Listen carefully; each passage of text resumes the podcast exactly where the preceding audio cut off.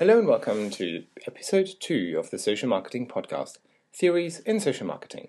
My name is Stephan Dahl. Today we'll be looking at the role of theory.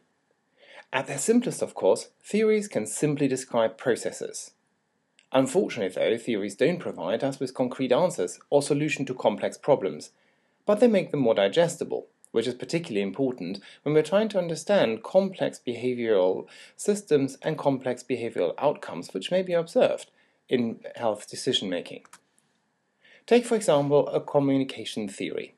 Communication is obviously a fairly difficult and complex system, but like this, we can understand it fairly easily when we can reduce it down to a few variables like the sender, a message, a receiver, and feedback being received. The same holds true for virtually all of the other kind of theories. They can massively simplify complex behavior, making it understandable to us. They can also be used to explain what might have occurred. For example, if you have a campaign where you're trying to change behavior of people, and you are actually failing to do this, and in fact, actually what happens is that people seem to be strengthening the existing behavior, we can go to the theoretical background and see what might have happened by looking at reactance theory.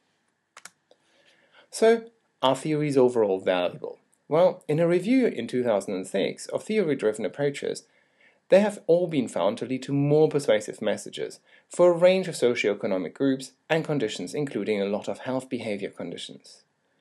Of course, different be- theories may be more useful than others under, di- under different circumstances, and this is why in social marketing we tend to use a number of theories to deal with a fairly complex behavior in a kind of a large area, we could classify all those theoretical models that we use in three particular areas.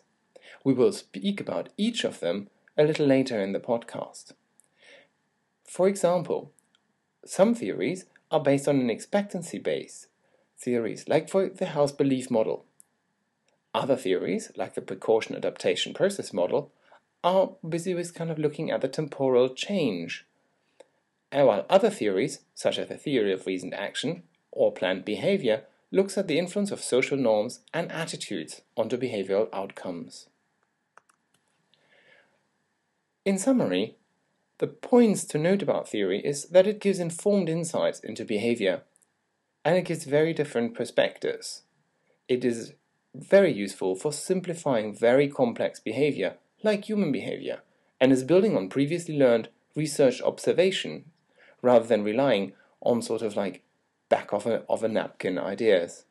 And of course, it can act as a checklist for to check that you've actually looked at all the different variables that may be important when you're kind of trying to analyze human behavior.